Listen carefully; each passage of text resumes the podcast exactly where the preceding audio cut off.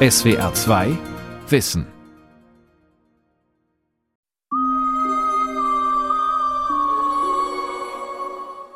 Der serbische Erfinder und Konstrukteur Nikola Tesla ist ein merkwürdiger Mann.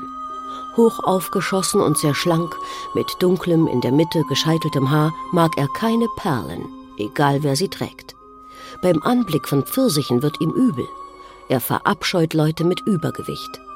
Zwanghaft muss er alles durch drei teilen. Tätigkeiten genauso oft wiederholen, dass die Anzahl der Wiederholungen durch drei teilbar ist.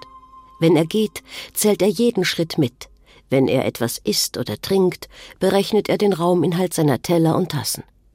Auf die Frage, warum er als Serbe so sehr helle Augen hätte, antwortet er todernst, das käme vom vielen Denken, er habe sich die Augenfarbe im wahrsten Sinne des Wortes einfach weggedacht. Manchmal läuft er auf den Händen und tut so, als wäre nichts, während sich die anderen Menschen weiter auf zwei Beinen fortbewegen. Krawatten und Handschuhe wirft er prinzipiell nach einer Woche weg, um sie durch neue zu ersetzen. Trotz dieser Eigenartigkeiten ist Nikola Teslas Arbeit bahnbrechend für das elektrische Zeitalter. Mit seinen visionären Erfindungen und seinen Patenten hat er die Basis für unser heutiges Stromnetz gelegt, aber auch für Elektromotoren, Fernsteuerungen, Neonröhren, Mikrowellenherde und Radios. Nikola Tesla und der Beginn des elektrischen Zeitalters. Von Gabi Schlag und Benno Wenz. Außergewöhnlich ist nicht nur die Persönlichkeit Teslas. Auch die wissenschaftlichen Vorträge, die er in New York, London und Paris vor ausverkauften Sälen hält, sind im höchsten Maße erstaunlich. Wie ein Zauberer eröffnet Nikola Tesla seine Show. Ein roter Feuerball erscheint in seiner Hand. Dieser Feuerball gleitet über Teslas Erscheinung und regnet Flammen. Dann verbannt der Magier die Flammen wieder in eine Dose. Dieses Feuer ist genau das, um was es Nikola Tesla geht. Elektrizität, dieser für viele Bürger immer noch obskure Saft, der geheimnisvoll durch Drähte fließt und Licht macht. In einer Hand hält Tesla jetzt eine lange luftleere Röhre, mit der anderen berührt er einen Kontakt eines seiner Geräte, und schon beginnt die Röhre, von einer hell funkelnden Flamme erfasst, von einem Ende zum anderen zu glühen. Und jeder muss sogleich an den Zauberstab eines Magiers denken. Tesla, der auf einem elektrisch isolierten Podium steht, stellt jetzt den Kontakt zwischen seinem Körper und einem Ende seines Transformators her, mit dem Ergebnis, dass Lichtströme aus dem anderen Kontakt der Apparatur hervorbersten. Tesla dreht sich zum Publikum um und fragt, gibt es irgendetwas, das faszinierender ist als Wechselströme? Die New Yorker Zeitschrift Electric Review schreibt am 30.05.1891 Alle, die Herrn Teslas Vorführung am Mittwochabend beigewohnt haben, werden sich an dieses Ereignis als eine der wissenschaftlichen Sternstunden ihres Lebens erinnern. Die Presse ist einstimmig überzeugt, nicht nur von den aufsehenerregenden Vorführungen, sondern auch von dem kommerziellen Potenzial, das Teslas Ausführungen bieten. Seine Experimente scheinen zu beweisen, dass elektrische Energie nicht nur durch Kabel fließen kann, sondern als unsichtbare Kraft auf geheimnisvolle Art und Weise Lampen zum Leuchten bringen kann. Aber fangen wir von vorne an. Nikola Tesla wird am 10. Juli 1856 in Smiljan in Kroatien als viertes Kind des serbisch-orthodoxen Priesters Milutin Tesla und dessen Frau Djuka geboren. Er hat einen älteren Bruder, Daniel, der bei einem Reitunfall stirbt, als der Bruder zwölf und Nikola fünf Jahre alt ist. Dieses Ereignis muss ihn sehr berührt haben, denn in seinen Memoiren schreibt Nikola Tesla Ich wohnte jener tragischen Szene bei. Und obwohl seitdem 56 Jahre verstrichen sind, hat mein bildlicher Eindruck davon nichts von seiner Kraft eingebüßt. Im Jahr 1875 beginnt Tesla sein Studium an der Technischen Hochschule in Graz und belegt enorm viele Vorlesungen, um seinen Vater zu beeindrucken. Denn Tesla ist es nur mit Mühen gelungen, nicht dem Wunsch des Vaters zu entsprechen und geistlicher zu werden, sondern ein Studium des Maschinenbaus durchzusetzen. Bernard Carlson, Professor für Ingenieurwissenschaften an der University of Virginia, hat 15 Jahre damit verbracht, das ultimative Buch über Nikola Tesla zu schreiben. Einerseits richten sich nun all ihre Erwartungen auf Nikola, den zweiten Sohn. Aber andererseits konnte Nikola diesen Ansprüchen nie ganz entsprechen. Deshalb kämpfte er immer um die Zuneigung seines Vaters. Und das hat meines Erachtens dazu geführt, dass er ein bisschen zwanghaft wurde. Im Wintersemester 1876 hat Nikola Tesla ein Erlebnis im Vorlesungssaal, das sein gesamtes weiteres Leben prägen wird. Er lernt die Gramm-Maschine kennen eine Maschine, die damals oft im Unterricht zur Demonstration des Prinzips der Stromerzeugung eingesetzt wurde. Mit einer Handkurbel versetzt man eine ringförmige Kupferdrahtspule zwischen Permanentmagneten in Bewegung. Dadurch entsteht in dem Ring Strom, der mit sogenannten Kommutatoren, Schleifkontakten aus Kohlefasern, abgenommen wird. Umgekehrt kann man in eine solche Maschine auch Strom einleiten, wodurch sie zu einem Elektromotor wird. Die Ringspule beginnt, vom Strom angetrieben, sich zu drehen.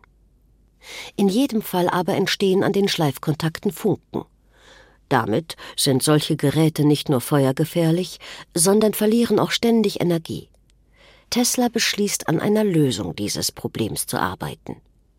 Die entscheidende Idee kommt ihm bei einem Spaziergang in Budapest, wo er mittlerweile als Angestellter eines Telegrafenamtes arbeitet.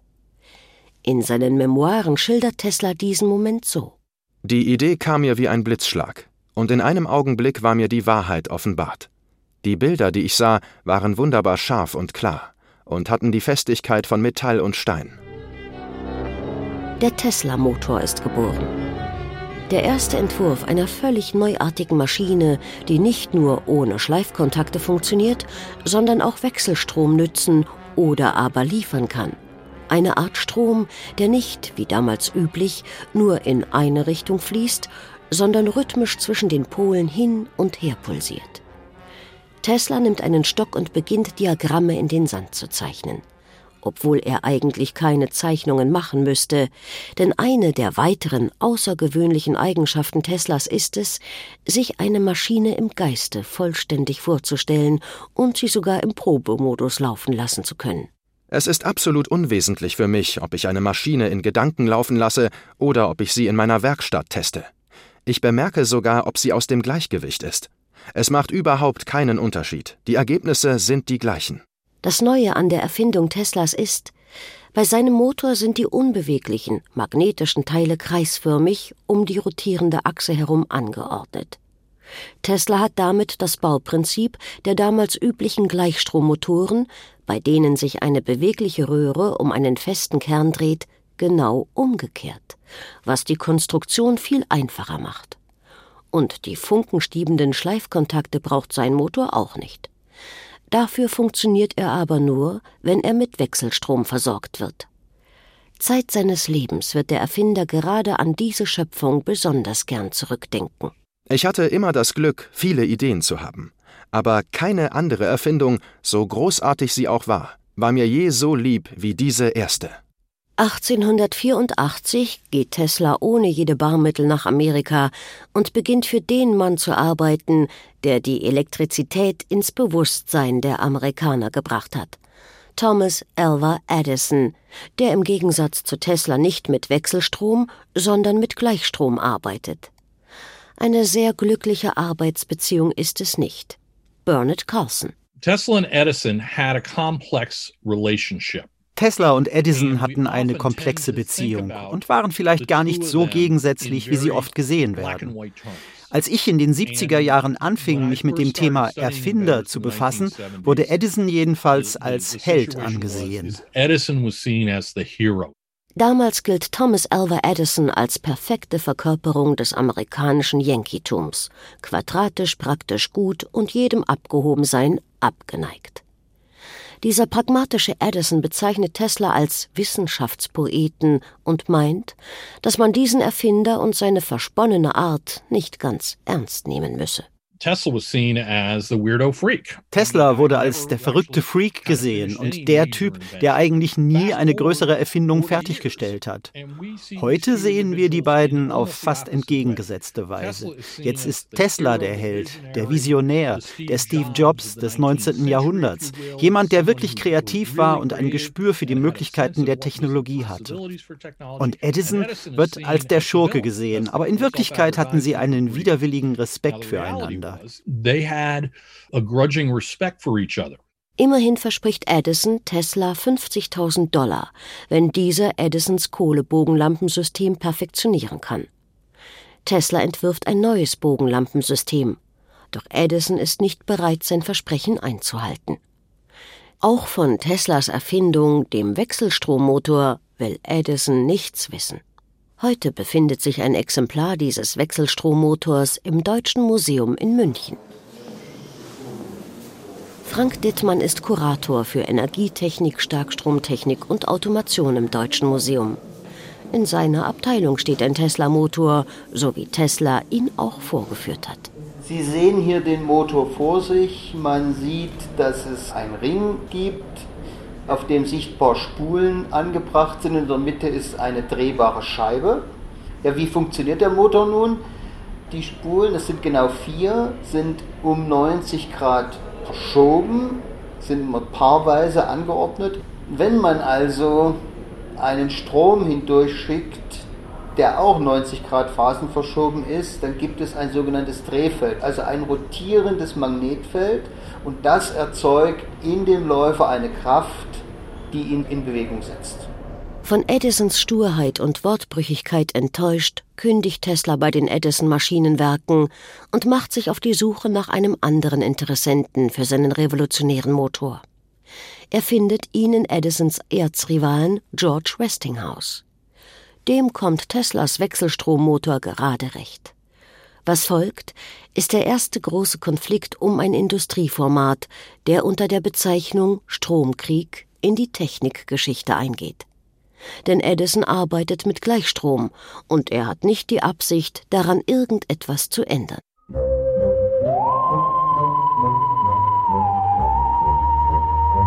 Ende des 19. Jahrhunderts beginnt mit Persönlichkeiten wie Edison, Westinghouse und eben Tesla das elektrische Zeitalter. Die ersten Stromnetze entstehen und die Elektrizität macht plötzlich neuartige Technologien und Geräte möglich, die man kurz zuvor noch für Zauberei gehalten hätte. Thomas Alva Edison, der Erfinder der Glühbirne, macht den Anfang. Er verkauft nicht nur Glühbirnen, sondern baut auch gleich die Kraftwerke, die die Glühbirnen mit Strom versorgen. Weil sich aber mit dem von Edison favorisierten Gleichstromverfahren Strom nicht über größere Distanzen transportieren lässt, muss Edison überall Kraftwerke bauen, um seine Lichtquellen zu versorgen. Nachdem Tesla Edison verlassen hat, lernt er viele bedeutende Finanziers kennen so zum Beispiel den Superintendenten der Western Union Alfred S. Brown und den Anwalt Charles Peck. Die beiden verstehen Teslas Ideen zum Wechselstrommotor zunächst nicht, aber als Tesla ihnen seine Erfindung in Gestalt eines Ei des Kolumbus vorführt, begreifen sie und sind seitdem seine glühenden Anhänger. Tesla legte ein kupfernes Ei auf den Tisch und verband den unter dem Tisch angebrachten Magneten mit zwei phasenverschobenen Strömen. Peck und Brown waren überaus erstaunt, als das Ei aufrecht zum Stehen kam. Aber als es sich dann noch wie von selbst auf der Tischplatte zu drehen begann, waren sie absolut überwältigt. Als erstes sorgen die beiden Businessmen dafür, dass Tesla sich seine Erfindung patentieren lässt. Peck und Brown beginnen, Teslas Erfindungen zu vermarkten und gründen mit ihm gemeinsam die Tesla Electric Company. Durch die Bemühungen von Peck und Brown beginnen sich immer mehr Leute für Tesla zu interessieren. Am 16. Mai 1888 spricht der Erfinder im American Institute of Electrical Engineering vor den versammelten Stromexperten New Yorks über Mehrphasenwechselstrom.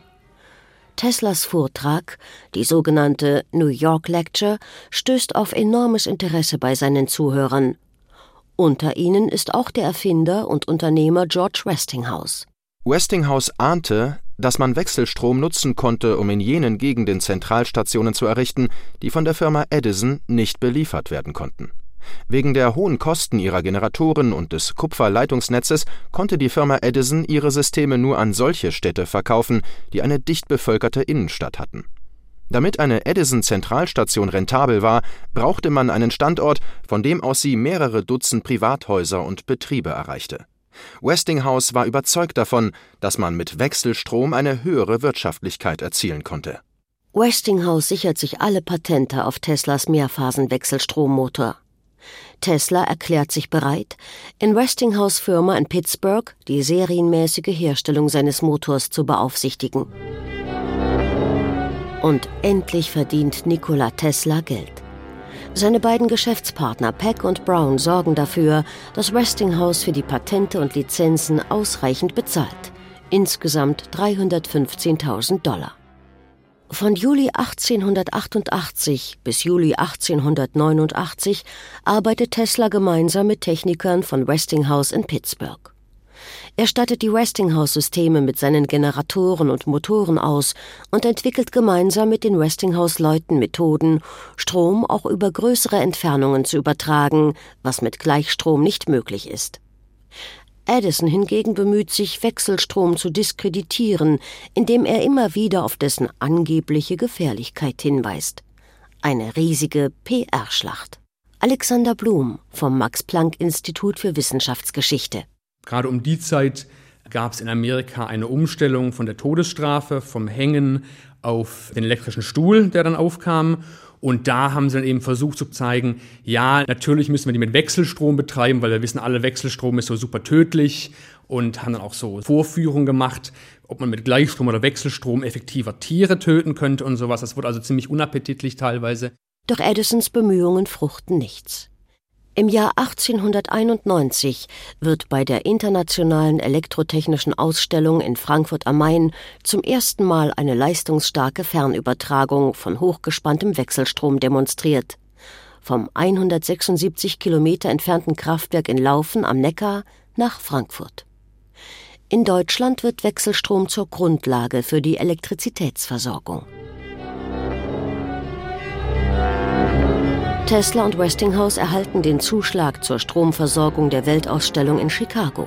Bei der Eröffnung Anfang Mai 1893 wird das Gelände von zahllosen Lampen taghell erleuchtet.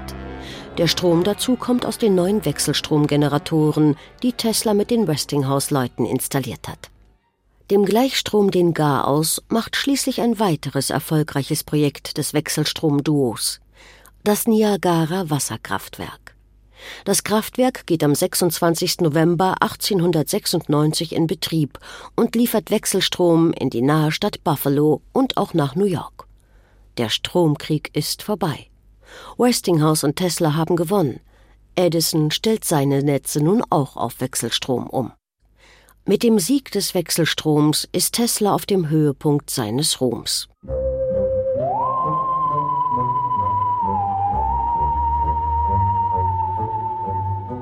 Doch anstatt seinen Triumph auszukosten, ist Tesla schon wieder mit etwas Neuem beschäftigt. Teslas eigentliche Vision ist es, Elektrizität kabellos durch die Luft und sogar durch die Erde zu transportieren.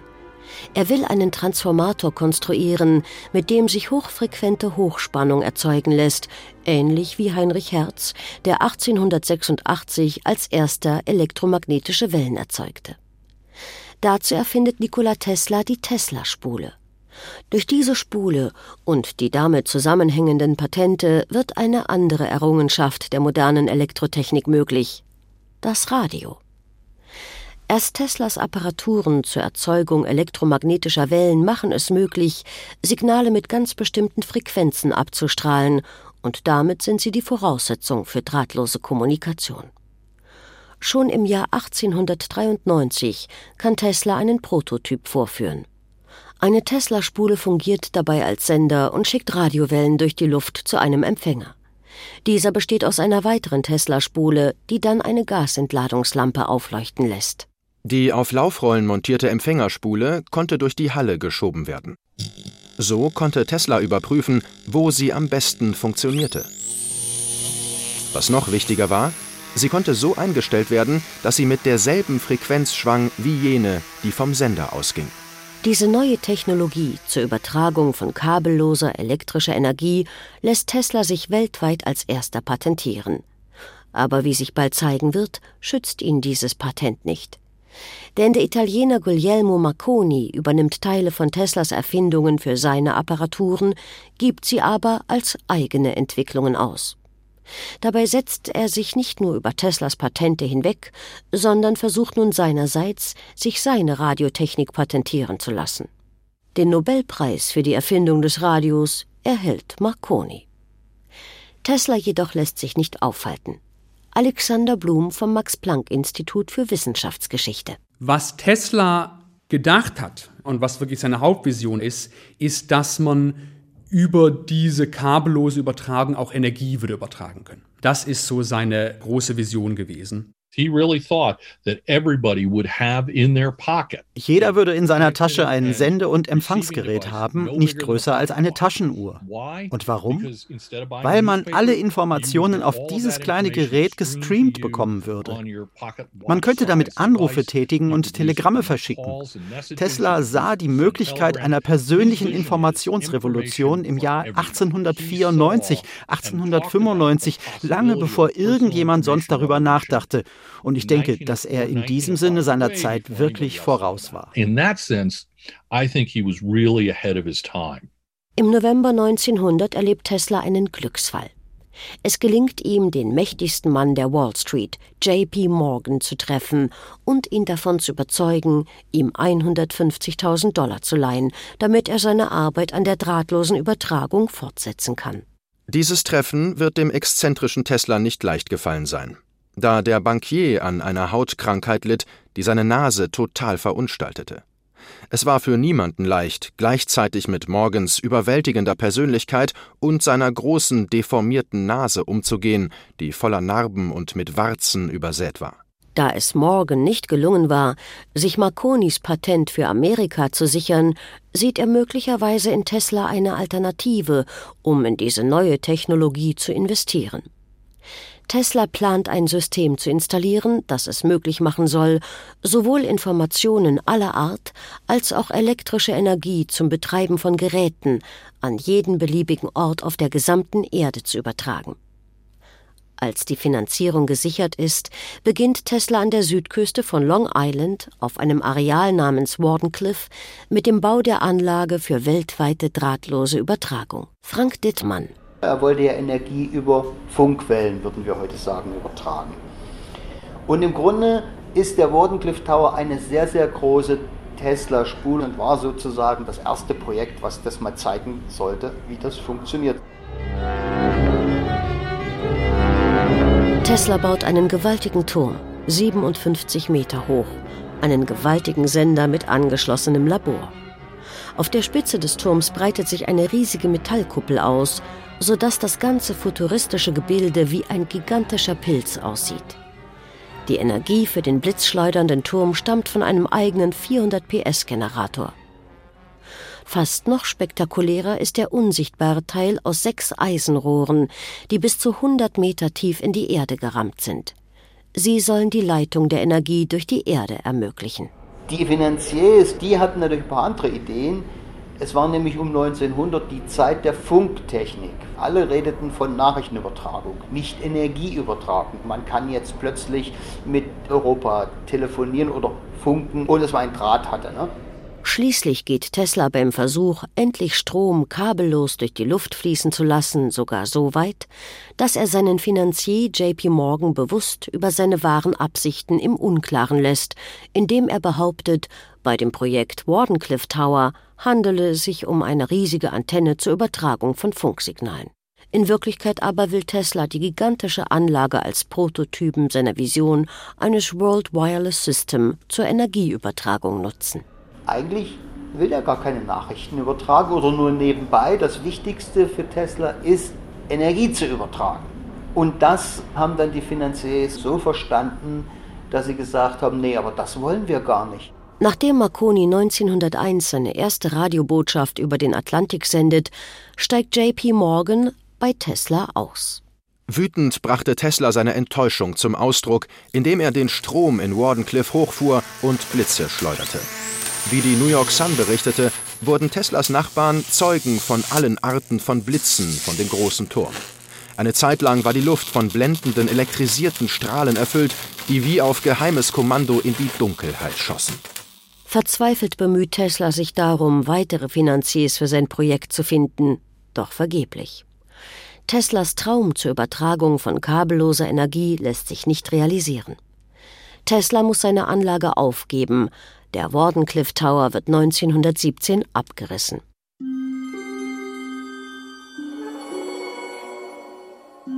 Nikola Tesla bricht zusammen. Als er wieder genesen ist, wird es still um ihn und er gerät in Vergessenheit. Er macht noch ein paar weniger bedeutende Erfindungen und hält kurz vor seinem Tod die Welt in Atem mit der Behauptung, er habe eine Strahlenkanone erfunden, die jedes angreifende Flugzeug oder Schiff zerstören könnte. Nikola Tesla schläft immer weniger und arbeitet Nacht für Nacht durch und wird etwas wunderlich, was eventuell auf den Schlafmangel zurückzuführen ist. Auch sein Wunsch, dass ihm niemand zu nahe kommen soll, wird immer ausgeprägter. Die Angestellten des Hotels dürfen sich ihm nur auf sechs Schritte nähern. Nikola Tesla, der sein ganzes Leben lang allein und ausschließlich in Hotels gelebt hat, stirbt im Januar 1943 mit 86 Jahren allein und weitgehend vergessen in New York im Hotel The New Yorker. War Nikola Tesla seiner Zeit so weit voraus, wie viele der Experten meinen? Was zum Beispiel Elon Musk bewegt hat, sein Unternehmen Tesla zu nennen. Auf alle Fälle war Tesla ein moderner Typ von Erfinder, der sich von allen anderen unterscheidet. Tesla war eine Zentralfigur bei der Elektrifizierung der Welt, aber er ist natürlich auch heute wirklich als Symbolfigur wichtig, als eben der Prototyp des Erfinders, der vor keiner großen Idee zurückschreckt und eben auch in dem Grenzgebiet zwischen Wissenschaft und Technologie wirklich das Maximale ausreizt, nicht nur was gerade technisch möglich ist, sondern was überhaupt wissenschaftlich möglich ist von den Naturgesetzen, die wir jetzt kennen. Und da ist Tesla sehr wichtig als Symbol für diese Art der Denke, dass man eben nicht nur pragmatisch irgendwie mit dem, was man hat, arbeitet, sondern überlegt, was wissen wir über die Welt und was können wir damit im Bestfall und in der Zukunft machen.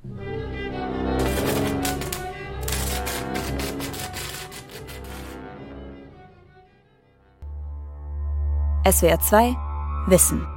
Nikola Tesla und der Beginn des elektrischen Zeitalters von Gabi Schlag und Benno Wenz.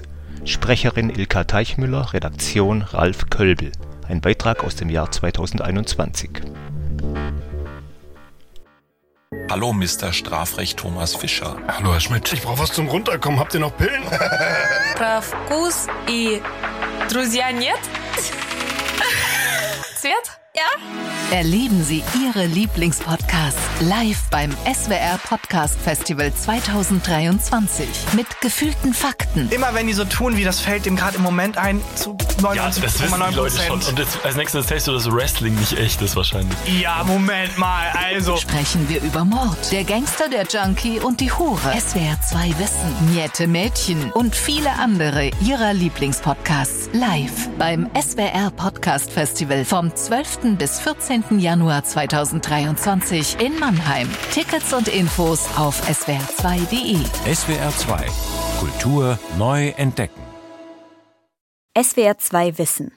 Manuskripte und weiterführende Informationen zu unserem Podcast und den einzelnen Folgen gibt es unter swr2wissen.de.